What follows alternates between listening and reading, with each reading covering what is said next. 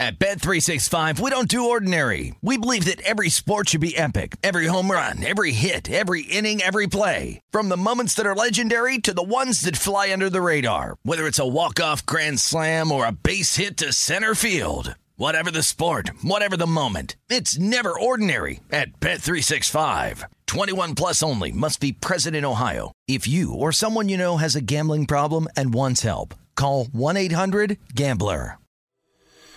From LinkedIn News, I'm Jessi Hempel, host of the Hello Monday podcast. In my 20s, I knew what career success looked like. In midlife, it's not that simple. Work is changing, we are changing, and there's no guidebook for how to make sense of it. Start your week with the Hello Monday podcast. Listen to Hello Monday on the iHeartRadio app, Apple Podcasts, or wherever you get your podcasts.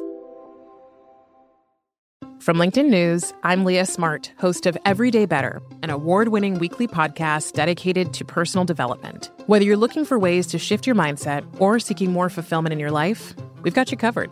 Join me as we dive into captivating stories and research backed ideas that have empowered me and others to lead lives with more clarity and intention. Everyday Better, making growth an everyday practice. Listen to Everyday Better on the iHeartRadio app, Apple Podcasts, or wherever you get your podcasts. You may know Jackson Pollock, the painter famous for his iconic drip paintings. But what do you know about his wife, artist Lee Krasner? On Death of an Artist, Krasner and Pollock, the story of the artist who reset the market for American abstract painting. Just maybe not the one you're thinking of. Listen to Death of an Artist, Krasner and Pollock on the iHeartRadio app, Apple Podcasts, or wherever you listen to podcasts.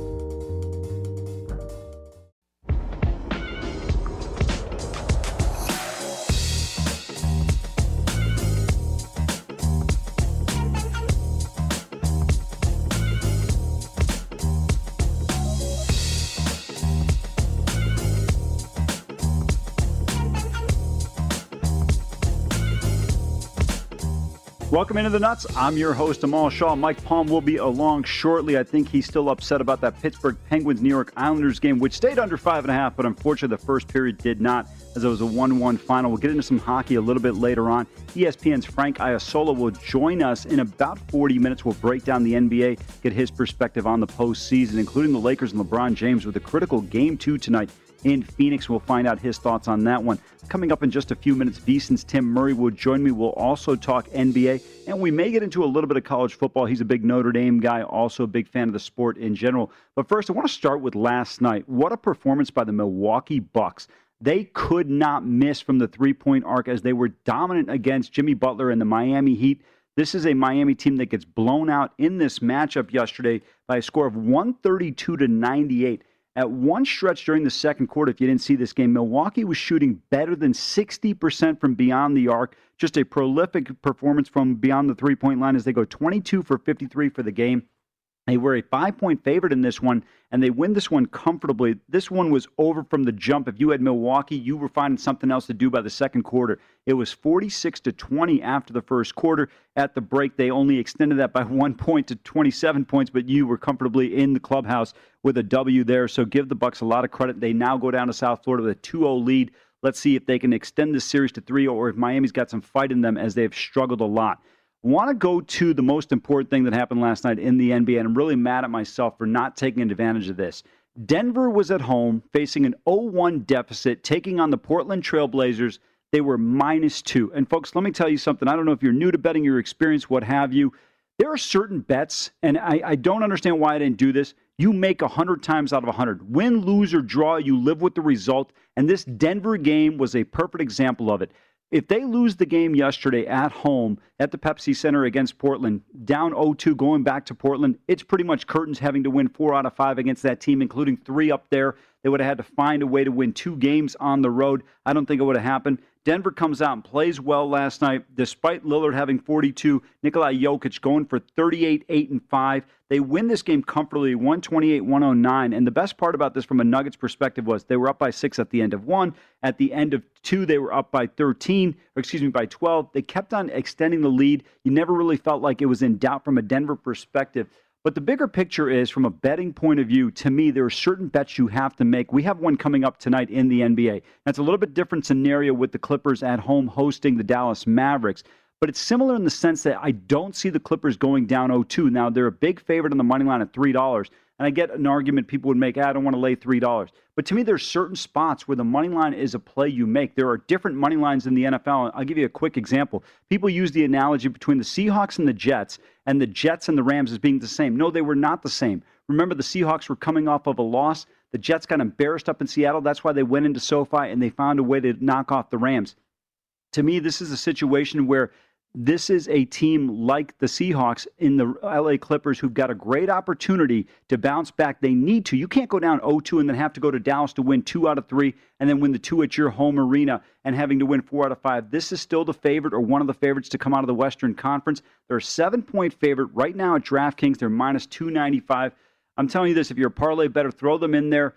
Look, if they lose, they lose. There's just sometimes things happen in sports, and we understand that, and that's part of the risk of betting. But there's just certain plays you have to make. And last night, I'm still mad at myself, and I'll probably be for the rest of the week, if not the rest of the month, for not taking advantage of that opportunity. And it's the same thing here tonight with this Clippers team. You're minus three dollars, but you've got to win this game. I expect them to cover the seven. I'll lay the seven in certain spots up to a certain amount of money. But to me, in terms of winning this game, it, you're going to see a defensive effort, in my opinion, out of this team that is on par with. Remember when they got embarrassed by the Mavericks by 50 plus at home? And then they went to Dallas and they beat the Mavericks in that game. They were dominant defensively in that one. I think we'll see a similar performance out of the Clippers in this game. We'll get into this with Frank Isola. We'll also get into it with VSiN's Tim Murray, who's going to join us in about just a minute here. To me, the one thing that I would say is, though, look for certain spots like that. Teams coming off of difficult losses. We saw it in the National Hockey League last night. Edmonton losing game three, blowing a 4 1 lead against Winnipeg with nine minutes to go.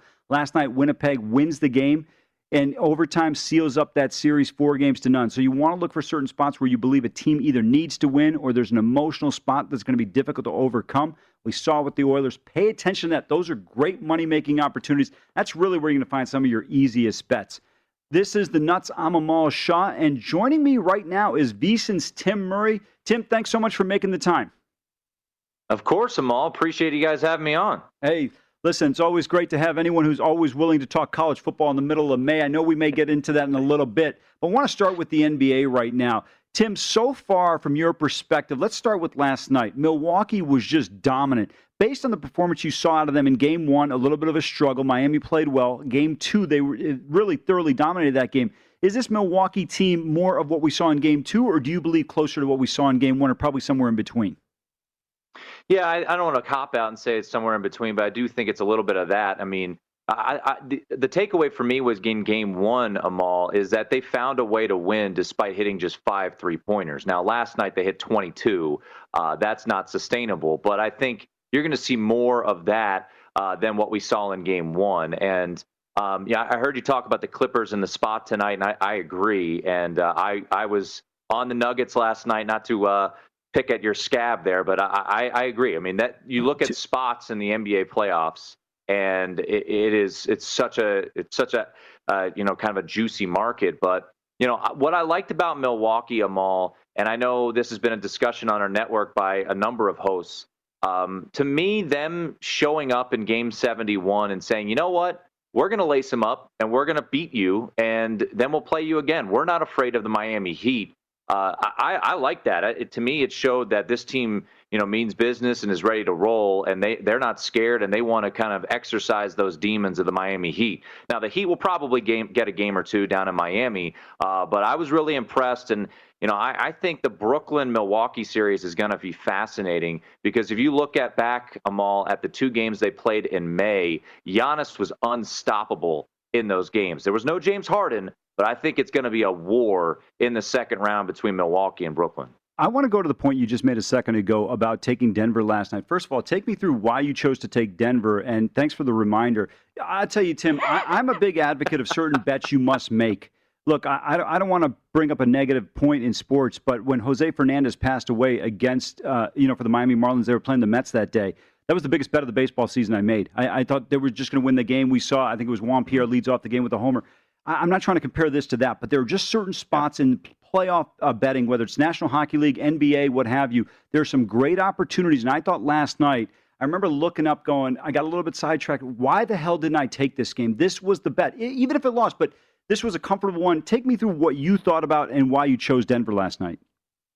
Yeah, I'll go back to Sunday. I was uh, I was sitting at a sports book on Sunday afternoon. I looked up at the series price Amal, and it was Denver plus two ninety. Wow. Down 1-0 to Portland, and I'm saying that's an auto bet. If it doesn't come home, fine. But I'm getting the Denver Nuggets almost three to one to win this series when they're down 1-0 against a team that's allergic to playing defense. And I, I know that Denver doesn't have Jamal Murray, and that's a massive loss uh, for for them moving forward uh, if they want to go deep into this postseason. But Michael Porter shot one for ten from three in Game One, and and I just knew that wasn't going to be replicated. He didn't even go off last night, but. Yeah, I, I thought this was a, a must win spot for Denver as you laid out to start the show because they know they can't be down 0-2 going into Portland with them looking to end this series. So uh, I didn't mess around with the spread for the game. I went money line and and shoot, I should have went uh, for the spread. And another play I made too, and you know going back to Sunday, which I thought was a, a must play, was the first half on the Suns against the Lakers, and it was the first half for the Nuggets against the Blazers. Now Dame tried to throw a wrench in that by dropping 32 in the first half, and going unconscious. But still, even though Dame Lillard scored 32 points and hit eight threes Amal in the first half, the Blazers were down 12 at halftime. This was just a different mindset for the Denver Nuggets last night, and they were able to take control of things. So, yeah, that was just uh, you know my thought going into it. You know, remember this was a pick'em series uh, before it started. I stayed away. I know JVT liked Denver at a little bit of a plus price, but down 0-1, still with you know three home games to go. Uh, I, I thought plus 290 was was too good to pass up on the series price. I want to go to a game tonight between the Clippers and the Mavericks. We'll obviously get into that marquee game between the Lakers and Suns in just a minute. But I thought this is another spot similar to Denver last mm-hmm. night. A little bit different scenario in terms of the line.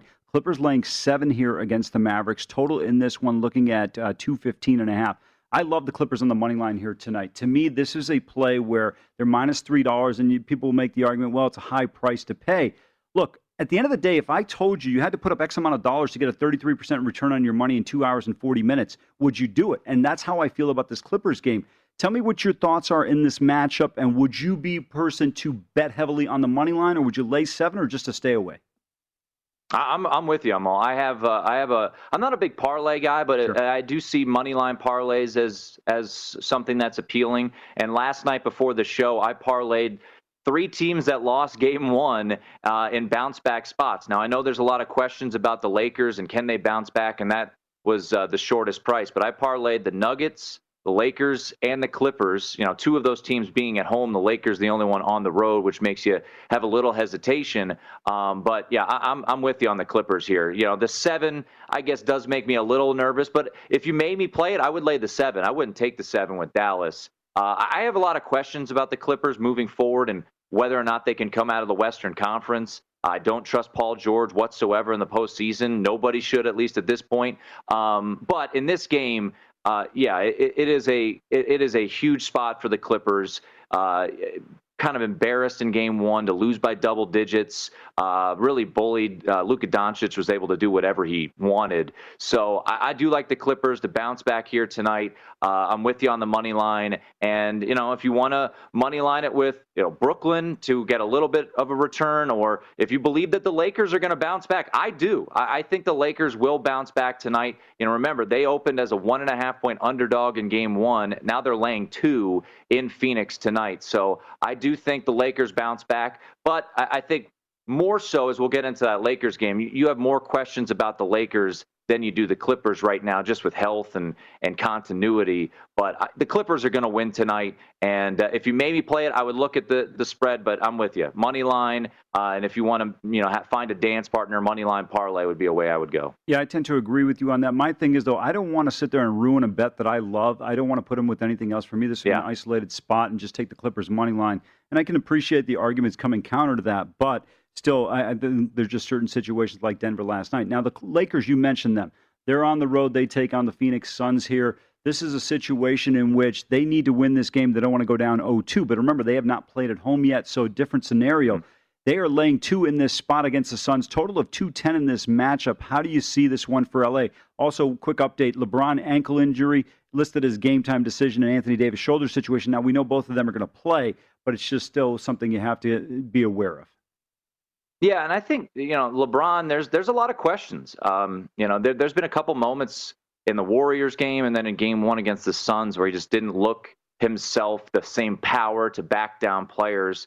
But you know, my my biggest uh, reasoning for the Lakers to win this game is, is Anthony Davis. And he owned it after game one. He was awful. Uh, he was a no show. And DeAndre Ayton had more offensive rebounds than Anthony Davis had total rebounds. I was I was really impressed to give Phoenix a lot of credit. I was very impressed by DeAndre Ayton in game one, Amal. I, I you know, the reason I have a series play on the Lakers is I do believe that the Lakers ultimately will dominate down low. But it wasn't the case in game one. I thought DeAndre Ayton was ready to go, had a lot of energy, uh, was was bullying them a bit, and that's what we saw all during the bubble was the Lakers using their bigs and bullying uh, opposing teams down low. And that's why I thought this was such a great matchup for the Lakers. Now, we look back to last year game one against Portland, they lose, rattle off four straight. Game one against Houston, they lose, rattle off four straight. Lakers aren't the same as they were last year. Um, it's going to still take them some time. They're still figuring things out. Um, you know, I think Frank Vogel is having uh, trouble figuring out the rotations with Andre Drummond, with with Montrezl Harrell, what to do. It took them a while. It took them too long, in my opinion, to go to the small lineup against the Warriors, where they ultimately dominated down the stretch and overcame that double-digit deficit in the third quarter. Uh, but I do think the Lakers bounce back here. I think we'll see more from LeBron, a little bit more urgency, like we saw in the play-in game against the Warriors, and I think Anthony Davis goes off tonight. And we saw it a couple times where he was a no-show all in the playoffs last year in the bubble, and the next game he drops 30 plus. So, you know, I would look at some player props if if you have those in your jurisdiction. 25 and a half, I think, is where Anthony Davis is at. Uh, I think this is going to be a game where they look to get him involved very early. And then lastly, Amal, you know, going back to the end of that game, uh, Chris Paul was was hampered, and if that shoulder is an issue moving forward, they're in a lot of trouble. I mean, he was tremendous this year. Devin Booker was unstoppable on Sunday, but if that shoulder continues to bug him all uh, for Chris Paul, that's going to be a massive issue because he was really unplayable offensively down the stretch on Sunday afternoon. Yeah, absolutely right. Uh, Lakers currently still minus 117 to win the series. Suns minus 106 if you like the series price. VSiN's Tim Murray joining me right now. You can follow him on Twitter at one Tim Murray. Tim, I know the Brooklyn Boston series obviously is still going. Uh, Brooklyn hosts tonight against the C's. They're a nine point favorite in this one. Without Jaylen Brown for this team, I don't see much of a fight. Maybe, in my opinion, Boston gets one game. How do you see this series? Yeah, we talked about this on uh, on Friday night show, and I'm kicking myself. I didn't play I thought about playing Brooklyn in a sweep at plus 250. I ultimately didn't pull the trigger, but um, Amal, I know a lot of uh, a lot of people come on uh, shows and, and when they don't have an opinion on on a side or a total, they'll say, "Oh, I'm just going to wait for the in game." Well, I think this is a perfect in game play type of series. I did it on Saturday when these two teams met up. Boston had a lead at the half and you were able to get Brooklyn on sale. I was able to get them full game at halftime at minus one and a half and they ended up covering every number. It just feels like that type of series. I don't know how you feel, Amal. I mean, Brooklyn almost feels like they're toying with Boston a little bit. They play down to their competition. Uh, you know, maybe they let them hang around. Kemba and, J- and Jayson Tatum hits a couple big shots. They feel good about themselves. And then Durant, Harden, and Irving are just going to squash them because they're so talented offensively. So I, I, my only play on this would be let's see how this game starts. Boston's going to have a little bit of desperation in them. Do they get out to an early lead? And then we'll see if you can get the Brooklyn Nets on sale like we were able to do on uh, on Saturday afternoon. So that would be my way of looking at this. I mean, Brooklyn's just so superior to Boston. It almost feels like Boston. Uh, I- am surprised at the performance that we saw from them in the play-in game against Washington. To be honest, I thought there was a chance that they might just pack up shop. So I give them credit for for winning that game and doing it in that fashion with Jayson Tatum dropping 50. But this feels like a sweep, maybe a gentleman's sweep. 4 1. Uh, but it's just a matter of time before Brooklyn takes care of business here. But uh, I would look and see how Boston starts this game. I think Brooklyn Mall is one of the worst teams covering the first half number in the league. Always get off to slow starts. So we'll see. Let's see if Boston jumps out to a lead and we can get uh, Brooklyn on a cheap price. Yeah, I think that's a smart move in this one. I really don't have an overwhelming opinion in this matchup, but I do like the Nets to possibly cover. Not going to lay the nine here in this spot. Let's go to a couple of games tomorrow. And the reason why I bring these two up Atlanta and the Knicks. Now, for me, the Knicks are not in the same situation as Denver and Portland. They're not as good as that Denver team. It's not as much of a slam dunk scenario. It's, they're not as good as the Clippers are. This is still a great opportunity for the Knicks to be able to win. I like them to win this series. Uh, Trae Young with the floater late in that game with less than a second remaining wins it for the Hawks. Now the Knicks are a two point favorite at MSG, total of 212 and a half tomorrow night, 7:30 Eastern. Do you like one side over the other? Did you have a preference coming into this series? I did. I took a little bit on the Hawks. Uh, I thought it was kind of. Uh, I know a lot of people were backing the Knicks. I understood why. Right. This is about a pick'em series. It pretty much was, and they have home court. The Knicks do.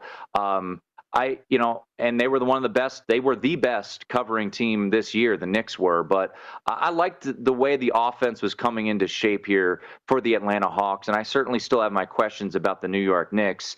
Um, and you know, to your point, and why if I played this game, I would look at New York on the money line. And I just don't think Julius Randle is going to play as poorly as he did in game one. He was awful. He was really a liability. I mean, that's a second team All NBA guy he's a guy that's going to get MVP votes. He'll probably finish fifth or sixth in the MVP, and he was absolutely dreadful, Amal. So I don't know if the nerves got to him or what it was there at MSG. Uh, I was impressed by Trae Young and the performance that he had, but you know Thibs is going to throw everything at him to, to try to bottle him up, try to frustrate him in game two. Uh, I do like the Hawks in a long series. It wasn't a, you know, a hammer type of monster play, but I, I leaned towards the Hawks and played them at minus 120 uh, earlier, you know, before the series got going. So it's th- but I was happy with the result of game one. Uh, but I would look, you know, these teams pretty evenly matched Amal, and kind of the way we've talked about Denver last night, the Clippers tonight, even the Lakers. I think New York probably bounces back. Um, and I am mainly on the thought that Julius Randle just can't play as poorly as he did in game one. Yeah, Tim, we have about a minute remaining. Tomorrow night, Utah hosting the Memphis Grizzlies. They fall in game one. Donovan Mitchell did not play. That was a, a little bit of an issue between him and the yeah. Utah Jazz medical staff. He is going to play in game number two.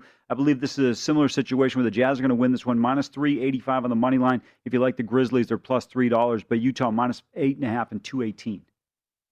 Yeah, I could see Amal, this being a situation where they come out and just want to throw a haymaker early. So I would look first half, five and a half. It's a big number for a first half, and especially in a playoff game in a series in a game they just lost and really were embarrassed at home. But I think Utah comes out and is very motivated. I would look lay in the five and a half in the first half odd situation with Donovan Mitchell saying he was going to play and then ruled out. Uh, so seems to be some some uh, unrest there, but ultimately I think Donovan Mitchell has a big first half. I would look first half here for Utah against Memphis. Tim Murray always does a terrific job. You can catch him on Nightcap between 10 a.m., uh, 10 a.m., 10 p.m. and 1 a.m. Eastern Time, 7 o'clock out here on the West Coast. You can follow him on Twitter at one Tim Murray. Tim, really appreciate the time. I know it was a last minute call in. I appreciate the fact that you were just awake to be able to make the, to join us. Anytime, Amal. You guys give me a ring, I'll be on. And by the way, next time I promise you we'll get into college football. I know I said we would touch upon it, but didn't realize you were such a big NBA guy, we'd get in depth into it. So appreciate that, Tim. We'll talk very shortly. When we come back, my man Mike Palm will be back in studio. That's why I've been saying we. He would join me in just a minute. That's next as we get into the plays.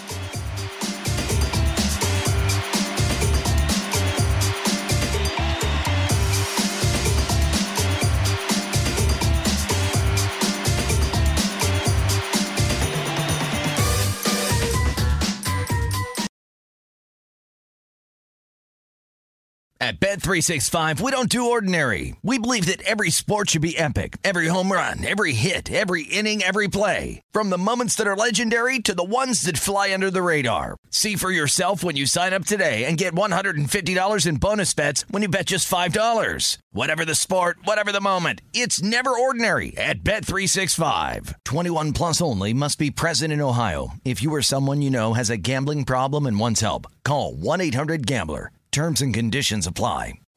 On a summer night in Paris, American artist Lee Krasner is drifting off to sleep when the phone rings. On the line, news that her husband, Jackson, is dead. Jackson, as in the painter Jackson Pollock. He might, to this day, be the most mythologized figure in American art. But how much of the story that we've been told about him is just that? a myth. On Death of an Artist, Season 2, Krasner and Pollock, the story about how the art world changed forever. And the story of the artist who reset the market for American abstract painting. Just maybe not the one you're thinking of. Listen to Death of an Artist, Krasner and Pollock on the iHeartRadio app, Apple Podcasts, or wherever you listen to podcasts.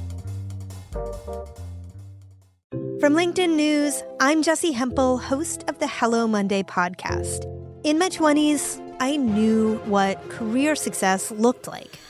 In midlife, it's not that simple. I've been a journalist for two decades, writing cover stories for Business Week, Fortune, and Wired. And now, every Monday, I bring you conversations with people who are thinking deeply about work and where it fits into our lives like Microsoft CEO Satya Nadella on growth mindsets. The learn it all does better than the know it all. Or MacArthur Genius winner Angela Duckworth on talent versus grit. Your long term effort and your long term commitment are surprisingly important. Each episode delivers pragmatic advice for right now. Listen to Hello Monday on the iHeartRadio app, Apple Podcasts, or wherever you get your podcasts.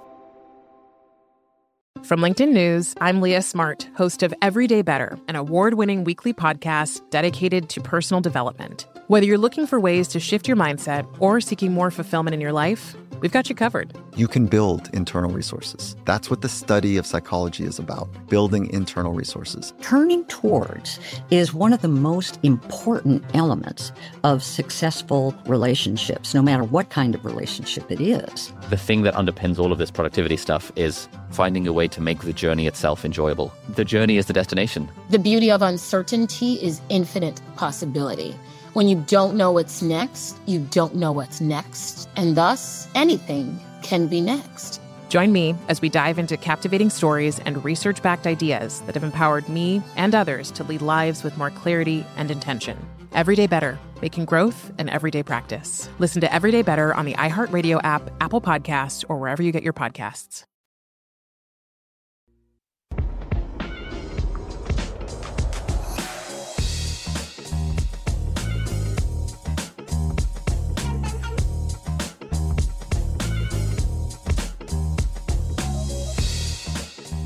Welcome back into the Nuts. I'm Amal Shaw, and joining me now is Mike Palm, co-host of the Nuts. I know you just came from your son's graduation. Yeah, preschool graduation, the, fir- the first of many, I hope. it's unbelievable. Everybody, we are having ceremonies for graduating from like elementary, first grade, second grade nowadays. Participation ribbons. Absolutely Yeah, no, it was right. nice. I mean, nine little kids. It, it, it didn't get started on time, and then it ran a little long. So I appreciate Tim Murray jumping on Yeah. to talk a little NBA. Great first segment. Um, I was I was told you have in your contract only Notre Dame people are allowed to replace you. uh, Notre Dame fans or supporters. people who are Notre Dame fans. So, yeah. well, it's, I mean, that's the outer ring, I guess, of who can support. I, I have in my contract that I, I get to skip X number of NBA segments uh, segments a year. Uh, Dee Gordon hit the home run, right? The first, to lead off the game. Uh, Oh, Dee the, Gordon, yeah, I said right? Juan Pierre. Yeah, yeah, I'm Dee going Gordon, back. I, yeah, thank you. Dee Thank you. Gordon. Yeah. All right, uh, interesting Major League Baseball schedule tonight. Tomorrow, we have a, uh, uh, it was a great game last night. We talked about Snell. You said he's going to go four and a third. What did he go? Three and a third, three and two, exactly. three and two thirds. Brewers run line cover. Yeah, cover. Almost blew it in the ninth. Yeah, well, that's they, that's par for the course in Major League Baseball. they had to bring Hader in. They wouldn't bring Hader in because he can't get a save. But then when they got in trouble, they brought Hader in. Hold on, quick point I want to make about the game. You and I were talking about this before we left yesterday. Blue Jays and uh, Rays go to the uh, extra innings at five five. They're about two million runs scored in extra innings. Finished with 22. this nonsense with the runner on second base is just killing totals, betting perspectives. You've got run lines now; you can cover those a lot easier. But the teams play to make sure that guy from second can't score, and then you wind up with big innings. It's hard to end game bet it because the, top, the the road team scores two in the top of the inning, and I almost think it's like a pick 'em at that point. It is. right. If you, if you only score one, I think you're the dog when the home team comes to bat. There's no question about it. All right, Padres Brewers again tonight. Woodruff got the better of Snell last night, uh, and another good pitching matchup tonight. Musgrove goes to the bump for the Friars. Burnes, 67 strikeouts against two walks Unbelievable. for Milwaukee. But listen, it's impressive if these guys have been a WHIP of .86 for Musgrove, a WHIP of .62 for Burnes. Collectively, they're below 500. Musgrove four and four, Burnes two and three. Not a lot of run support from the Brewers. We see the home team installed again as a favorite tonight, about a dollar twenty, dollar twenty-five on the Brewers. Low total here, seven. You got to lay juice. 120. Some places six and a half with the juice to the over. Yeah, no interest in this total here. I'm going to lean towards Milwaukee in this game. I know the Padres have been playing out of their mind for the last couple of weeks, but I still think the way Burnes has pitched, you have to lean towards him. To me, Musgrove has gotten off to a fast start. You mentioned the record. I don't even know what any pitcher's record is in baseball. I don't pay attention to it. It's completely irrelevant because you know the Dodgers, after the guy's thrown 15 pitches, they start warming somebody up, and that guy's starting. His name is Clayton Kershaw. And the point is, I'm just not a believer right now in Musgrove is he able to do this long term? Remember, this is a guy that was an average pitcher when he was in Houston and Pittsburgh. Can he sustain it? The way Burnes is pitched right now, you have to have more confidence in him. I like Burnes tonight. Yeah, I, I do. I think this is a cheap price on Burnes at home. Um, I, am mad I didn't play him last night. Snell just has not been the same pitcher since coming coming yeah, to the West but, Coast. But you know what the problem is, Mike? They're not letting these guys go out there and pitch. You know, when you sit there and you feel the pressure of we get to the third or the fourth inning, you might be getting the hook. Everybody wants to go out and compete. I don't care who you are as an athlete. Now, sometimes you may pull yourself out of a game because it could be the detriment of your team. Other than that, you want to go out there and you want to play as long as you can. And these guys, to me, when you're under the onus of, hey, you're going to get yanked if you walk a guy in the fourth inning or the fifth inning, it's just not a way to pitch. Carson McCullers threw 40 pitches in the first inning, the Saturday's game, Astros at Texas. Mm-hmm. Dusty let him go 114 to get to five because they were ahead in the game. Yeah. They end up blowing it. Yeah. But I like that Dusty let him get through the fifth to get the win and let him go above 100 pitches. Well, because he doesn't want anyone bringing up Russ Ortiz again. okay, that's the bottom line. A rematch of a World Series from a couple years ago and a pitching matchup of former teammates as the Dodgers traveled to Minute Maid to play the Astros. Clayton Kershaw takes on Zack Greinke, a couple former Cy Young winners.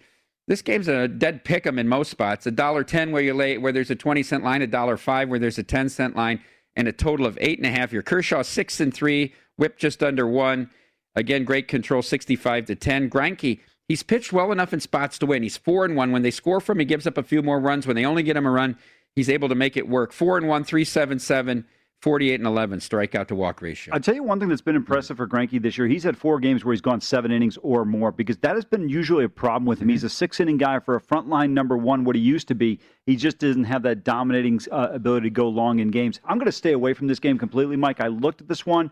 I give an edge slightly to the Dodgers because of Kershaw, but the Astros at home, Greinke has pitched well enough that you'd be confident taking them.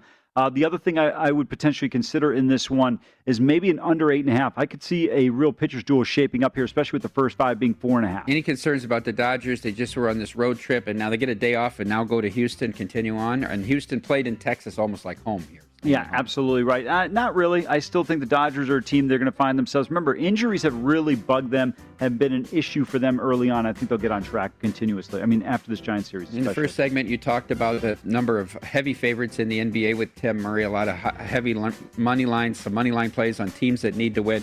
Up next, we'll go them all in in the Palm Readers playbook and see if we have any NBA parlays in store.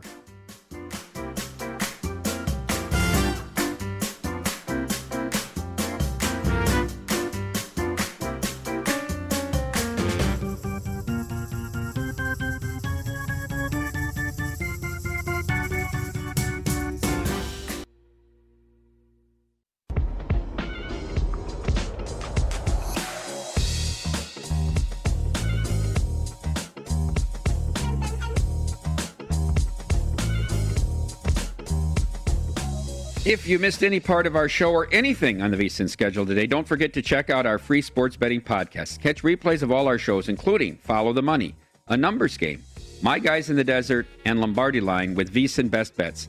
Download Beating the Book with Gill Alexander or Market Insights with Josh Appelbaum. Plus, we've got Hardwood Handicappers with JVT, Long Shots, Gone Racing, and the Ron Flatter Racing Pod. They are all free and available now at vsin.com slash podcasts or wherever you get your podcasts, Amal. A little bit of a tough night on the ice um, for us last night. The Knights uh, torpedoed one parlay for you, and then uh, Tampa got out to a lead and couldn't beat the rookie. And then for me, I, of course, I had this Winnipeg for, for one unit, but I lose my Edmonton series bet, obviously, and then I lose my Edmonton Stanley Cup futures bet. So that's where – that's where the, the negative night comes in in the units. I, I do have one quick question mm-hmm. for you. Why Edmonton? What was it that I, look, I get the scoring, the ability of Draisaitl is just right. unbelievable. He might be my favorite player to watch in the NHL. Okay, here's here's why I bet them. Here's why I well I bet them for the series pretty heavy, but here's why I bet them for the cup at thirty three to one. I believe that they had such an advantage over Winnipeg. They'd beaten them six straight, gotcha. and Winnipeg limped in. Yeah, they right? did. They did. They, yes, they limped home. Okay, So I thought that they were going to be able to win their first round series, and then I thought I thought Toronto might be a little bit vulnerable that they were being overbet in the public mind, and that's why I was getting value at 33 to 1. And once they made the final four, then I was going to get off it, especially if they can't have fans in Canada. And when they go on the road, they're going to play against, you know, 12, 15,000 people. Yeah, I think that you bring up a good point there. The one thing for me, I look at the goaltending ability of a team. I don't care what Mm-hmm. the rest of the guys, the five guys in front of him, do. To me, Hellebuyck is a guy that can stand on his head. You know, you can make the same argument for Carey Price. We're seeing Juuse Saros do a tremendous job for uh, the Nashville Predators. A lot of it comes down to individual goaltending, and I thought that was the one detriment of Florida. Now they've gone with the young kid, and things have started to change for Joel Quenneville. This could This be a could be completely like different series. Giguere. Yeah, absolutely. Right? Jean-Sebastien Giguere, absolutely right. So we'll see what happens here now moving forward. I still think Tampa will hold serve at home here and finish Oh, they the better. series. I'm telling you right now, they better because Jon Cooper does not want to go to uh, down to Sunrise and have to beat the Panthers in Game Seven. Okay, let's start out with the Palm Reader playbook today as I try to get uh, grind back more towards sea level here. I, you're not going to get Flaherty too often at a plus price, right? And I'm going to take Flaherty first five here uh, in this game at the White Sox. Lance Lynn did win last night, pitched very well uh, for the White Sox and, and beat Kim.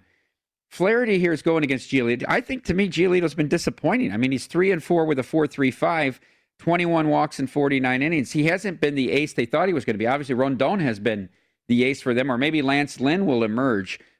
I talk about guys you don't know what their records are. He's 8 0 Flaherty.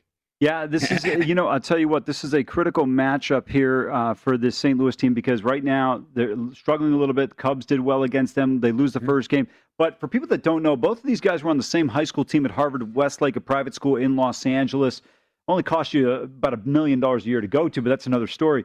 I, I think we're going to see a tremendous performance out of Giolito. Giolito. This is your former teammate. You're going to have an opportunity to show out against a guy that's about a year, year and a half younger than you. I think Giolito is going to pitch well tonight. Would you be interested in seven and a half then as a total? No, you know, I have this thing on certain ballparks. I don't like to play unders, and guaranteed rate is one of them. Well, I don't like it because the pitchers aren't batting, right? Yeah, this is another thing. Yeah. I love your. I tell you, I want to go back to the point you make, and let me get you to back to your plays here. You always talk about the first five getting the pitchers and four at bats. It's such a critical and important point. It's such a huge advantage. Four of the 30 outs that you need. Absolutely right. Um, I took him here in the first five, then plus 125. I talked about this in, the, in our last segment about Burnes. I, I, I think he's been better than Musgrove. They come off the win last night. I'm gonna I'm gonna take Burnes and lay the 25 cents here. Uh, if you know Jack Campbell's been playing pretty well in that, and this has been a lower scoring series than people thought. The goals all came, as you said yesterday, in that second period in Game Two, where they had five straight power plays. Yeah. The, the Maple Leafs, right? Absolutely. They stay out of the box. This has been a, a well goaltended series on both sides between Price and Campbell. Well, look, if they can do that, I think they've got a great chance. Uh, for me, though, in this one, I, I like your under uh, one and a half play here. You know, you had talked about the Islanders play last night. I was mad at myself for not taking that one. I thought this was going to be the game we saw that 2 2 overtime, and Jarry makes a terrible play in overtime, cost them the game. But I think this Habs game is going to be something similar as well. Islanders stayed in that game in the first period. I thought Pittsburgh was dominating for about the first 12, 14 minutes of that game, and they were able to stay in there and then steal that one to take the series lead. Now they go back to Long Island to try to close it out, and we tease this. All the big money line. I'm going to do a four team money line parlay over the next two nights. Amal. I'm going to take the Nets minus $5, the Clippers minus $3, the Sixers minus 360 and the Jazz also in another spot to bounce back. Uh, and even that series 1 1 against Memphis at 380. One unit, four team money line parlay in the NBA playoffs. Yeah, I like that a lot. Uh, you know, the Nets I expect to win. Clippers I love tonight, and then Sixers and Jazz. I, I like what you did here, going over two days. But I think these are good plays. What is the uh, what does it come out to? Do you remember off the top of your head? It's it's just a little over uh, even money. I look. Sometimes people don't realize this. If you're making some big bets like you do, I think these are great plays. There's some great opportunity to be able to pick up some profit. At the end of the day, that's the objective. Right. I like the Sixers a lot. Too. I just think they're a much better team than than the Wizards. Out of these, I like the Clippers and the Sixers in terms of the of what I'm laying in juice. I also expect them to play better in the first half. I, you know, we saw Milwaukee. I think Philadelphia is going to play much better in this first half tomorrow against Washington than they did. Remember, they were trailing at halftime just by I think a point, but still, you don't want to give this team an opportunity to hang around the game. And I thought Philadelphia was pretty poor in closing out that game. I know, though, good news on that game, though, Mike, everybody's going to be excited because we're going to have Grant Hill and Marv Albert doing the game once again from some library in Bucks County. It was a little bit monotone and a little bit uh, without You're- flavor. You, are- you are a kind man. Let's go you? to them all in.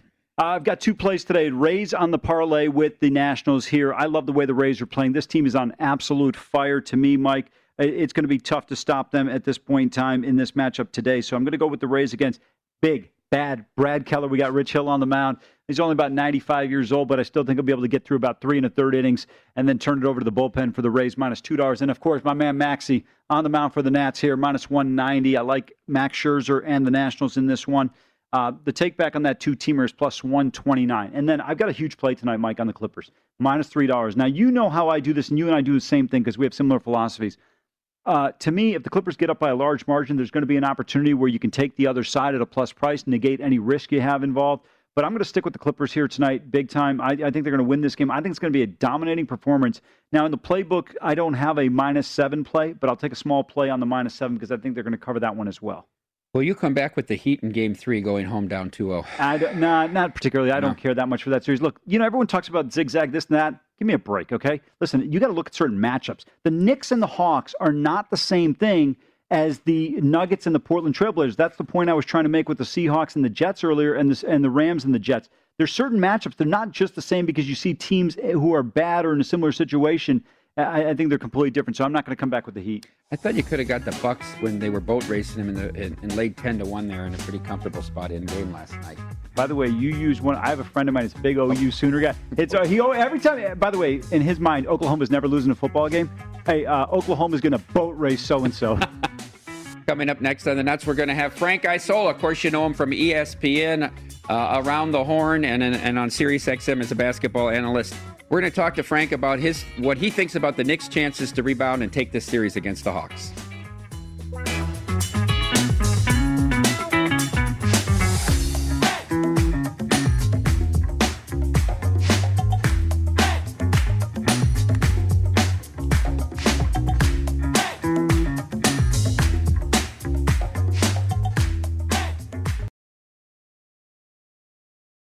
At Bet365, we don't do ordinary. We believe that every sport should be epic. Every home run, every hit, every inning, every play. From the moments that are legendary to the ones that fly under the radar. Whether it's a walk-off grand slam or a base hit to center field. Whatever the sport, whatever the moment. It's never ordinary at Bet365. 21 plus only must be present in Ohio. If you or someone you know has a gambling problem and wants help, call 1-800-GAMBLER. From LinkedIn News, I'm Leah Smart, host of Everyday Better, an award winning weekly podcast dedicated to personal development. Whether you're looking for ways to shift your mindset or seeking more fulfillment in your life, we've got you covered. You can build internal resources. That's what the study of psychology is about building internal resources. Turning towards is one of the most important elements of successful relationships, no matter what kind of relationship it is. The thing that underpins all of this productivity stuff is finding a way to make the journey itself enjoyable. The journey is the destination. The beauty of uncertainty is infinite possibility.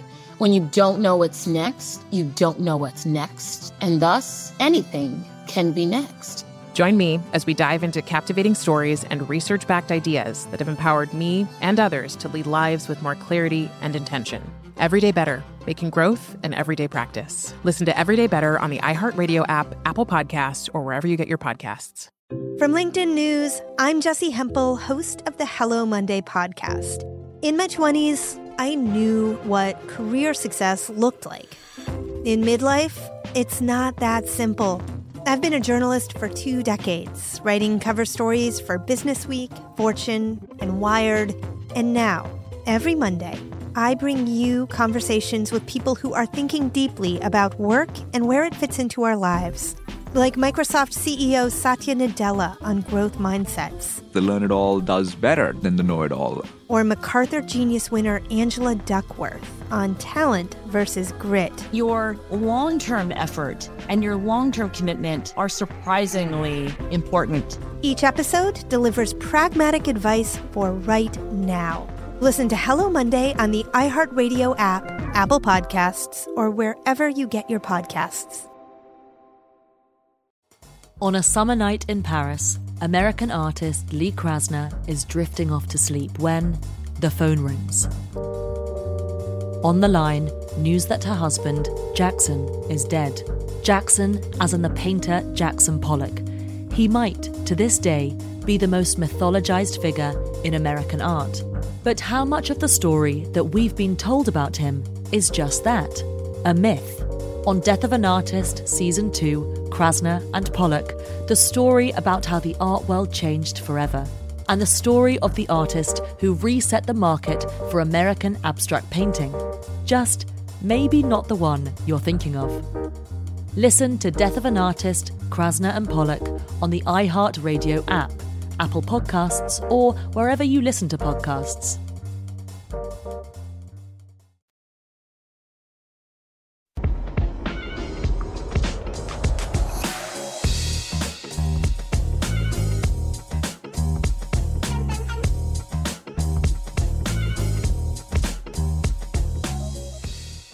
Wait days for your winnings. Cash out instantly with Bet Rivers' new feature, Rush Pay. Get your cash when you want it at Bet Rivers Sportsbook, the industry leader with exclusive bets, daily specials, odds boost, and the most in-play betting options out there.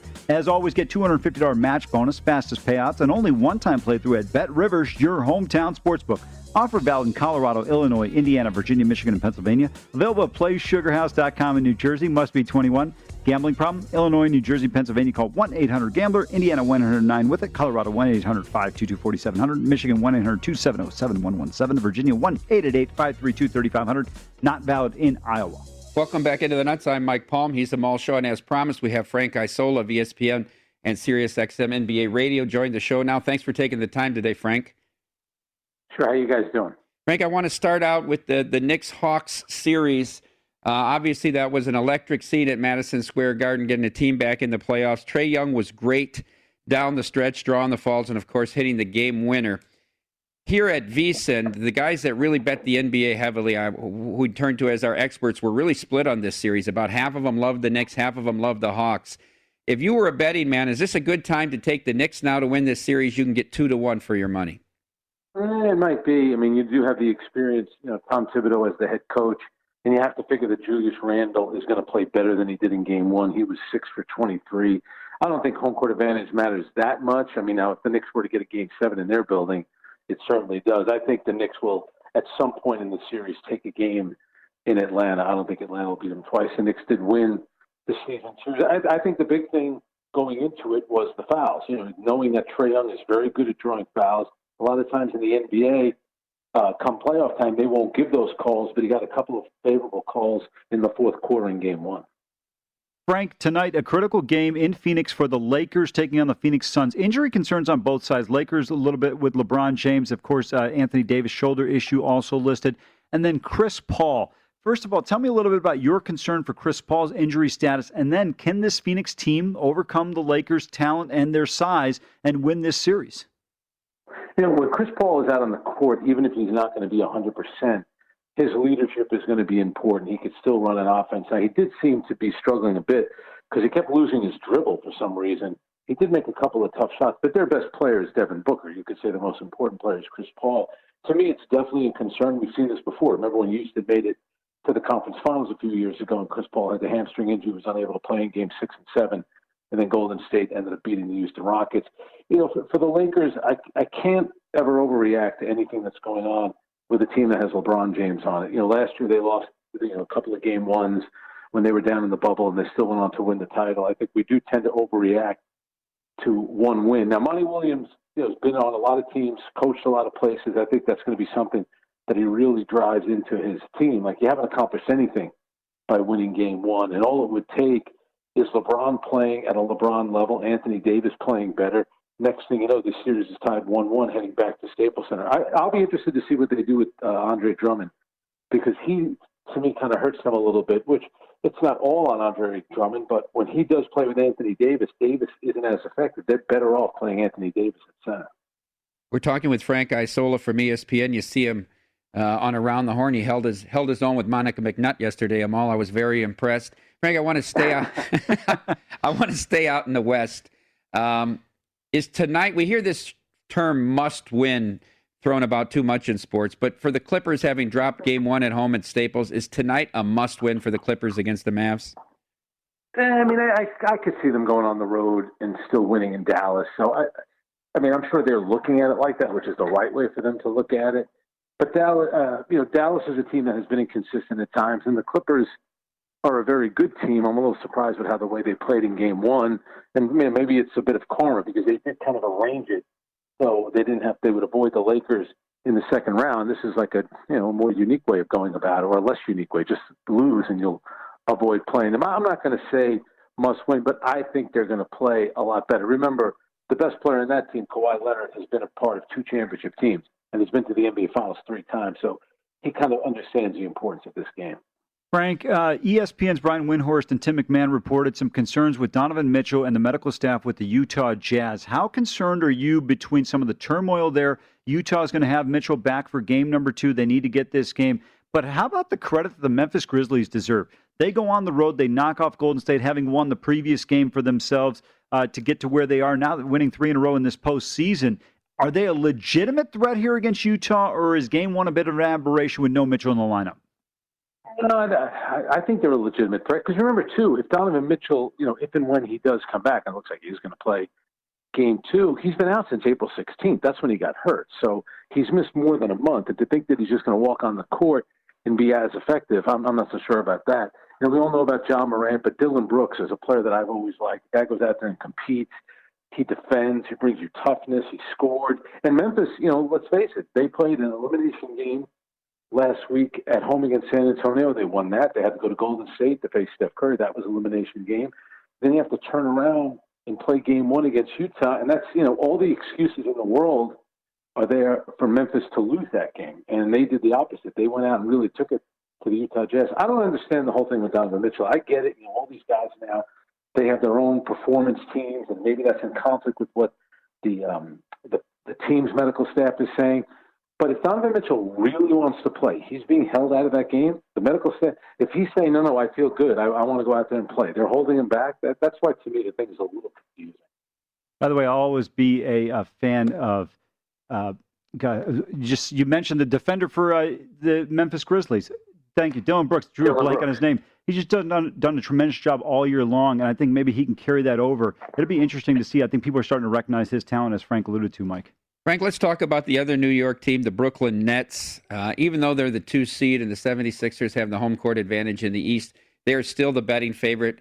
They've been they've been even money or better the, the back half of the season here if they do face off with the 76ers in the East Final, do you have any concerns about them being able to stop Joel Embiid and having to win a seven game series without home court advantage?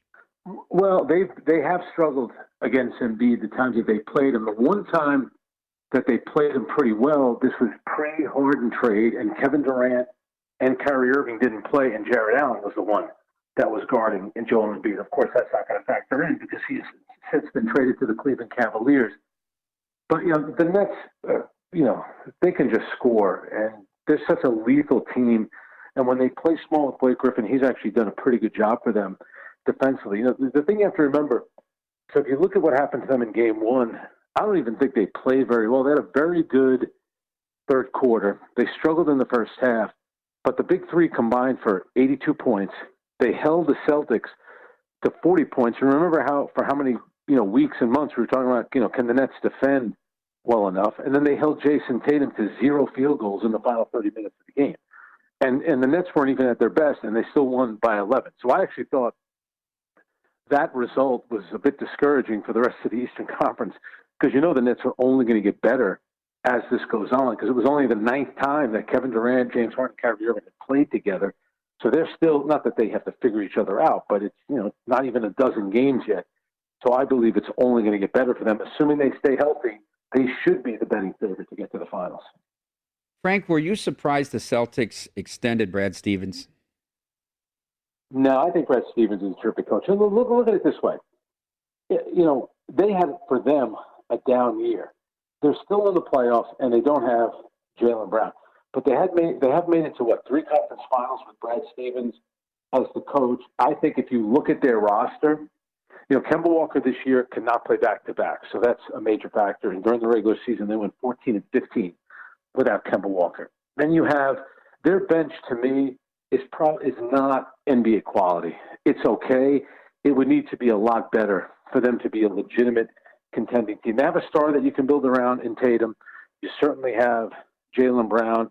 I think it's more about the roster and the personnel, which is really more uh, Danny Ainge's job. I, I you know, do you want to say that the players maybe you're tuning out Brad Stevens a little bit? Maybe that sounds also like you're giving the players an out. I think that they have the right coach. I just think the roster needs to get a little bit better. Yeah, I tend to agree with you. I think they've got too many guys that are a little bit undersized. They don't have that. When you got guys like Grant Williams, to me, who are great in the intramural league based on his size. Let's see if they can get better. Frank, I want to stay a little bit in the Eastern Conference. We saw a dominant performance Milwaukee last night. Is this team good enough to play? Obviously, that was an aberration the way they shot the ball in the first half, but really played an elite level to get through Brooklyn, to get through Philadelphia. We've seen two playoff failures the last couple of years. Is there anything from that that you see that could change this year? Yeah, and that's why that side of the bracket, you look where Milwaukee is, you know, they're going to have to get through Miami and then likely Brooklyn just to get to a conference final. So that's that's probably the toughest road in the NBA right now to get to an NBA final. Say, I guess same thing with Miami because they would have to get through Milwaukee, and that series isn't done.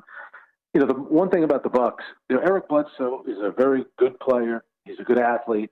Jrue Holiday's an upgrade, though. Yeah. And you know, when they put the ball in Jrue Holiday's hands and let him initiate the offense, and there were times when they put the ball in Khris Middleton's hands. Remember, the, the shot in Game One was Khris Middleton, and I think Giannis Antetokounmpo has kind of reached a point where he understands, yes, I'm the best player in the team, but it doesn't mean that I have to do everything. And, you know, if you look at Michael Jordan's career, some of Michael Jordan's biggest moments were when he passed the ball. He passed the ball to Steve Kerr, and they won an NBA championship with that game six shot that he had against um, the Utah Jazz. And then years earlier, you know, Michael Jordan gave the ball up and it ended up in John Paxson's hands. Even the night that Michael scored 55 at Madison Square Garden, he won the game on a pass to Bill Wennington for a dunk. So it's not just about you know, you having to be the guy to try to run through a wall to get to the basket. And I think the Bucks are doing a better job figuring that out.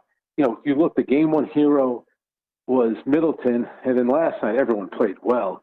But Holiday, I think it was 14 or 15 assists he had, and I thought that was that's important as well. Mike, he was referencing the greatest player of all time. Absolutely. Frank Isola, folks, you can catch him on ESPN, Around the Horn, also Sirius XM NBA Radio. The starting lineup Monday through Friday, 7 to 10 Eastern. Thanks for the time, Frank. Thanks, guys. Have a great one. All right, I'm all the stage is set. We need the uh, the Clippers to win tonight. yeah, you got that right. hey, by the way, is Kawhi going to play? It is the Clippers. We should probably have checked. Don't even get me worried. Stay tuned to VSiN. Coming up next, betting across America.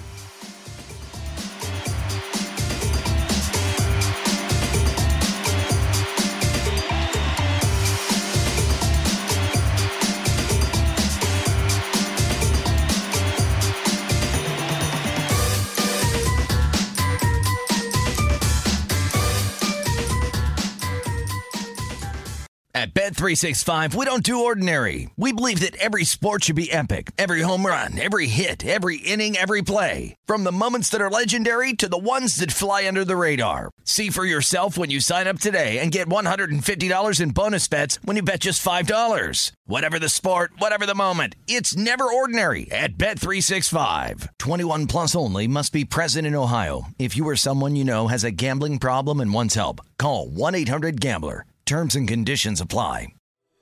From LinkedIn News, I'm Jessi Hempel, host of the Hello Monday podcast. In my 20s, I knew what career success looked like. In midlife, it's not that simple.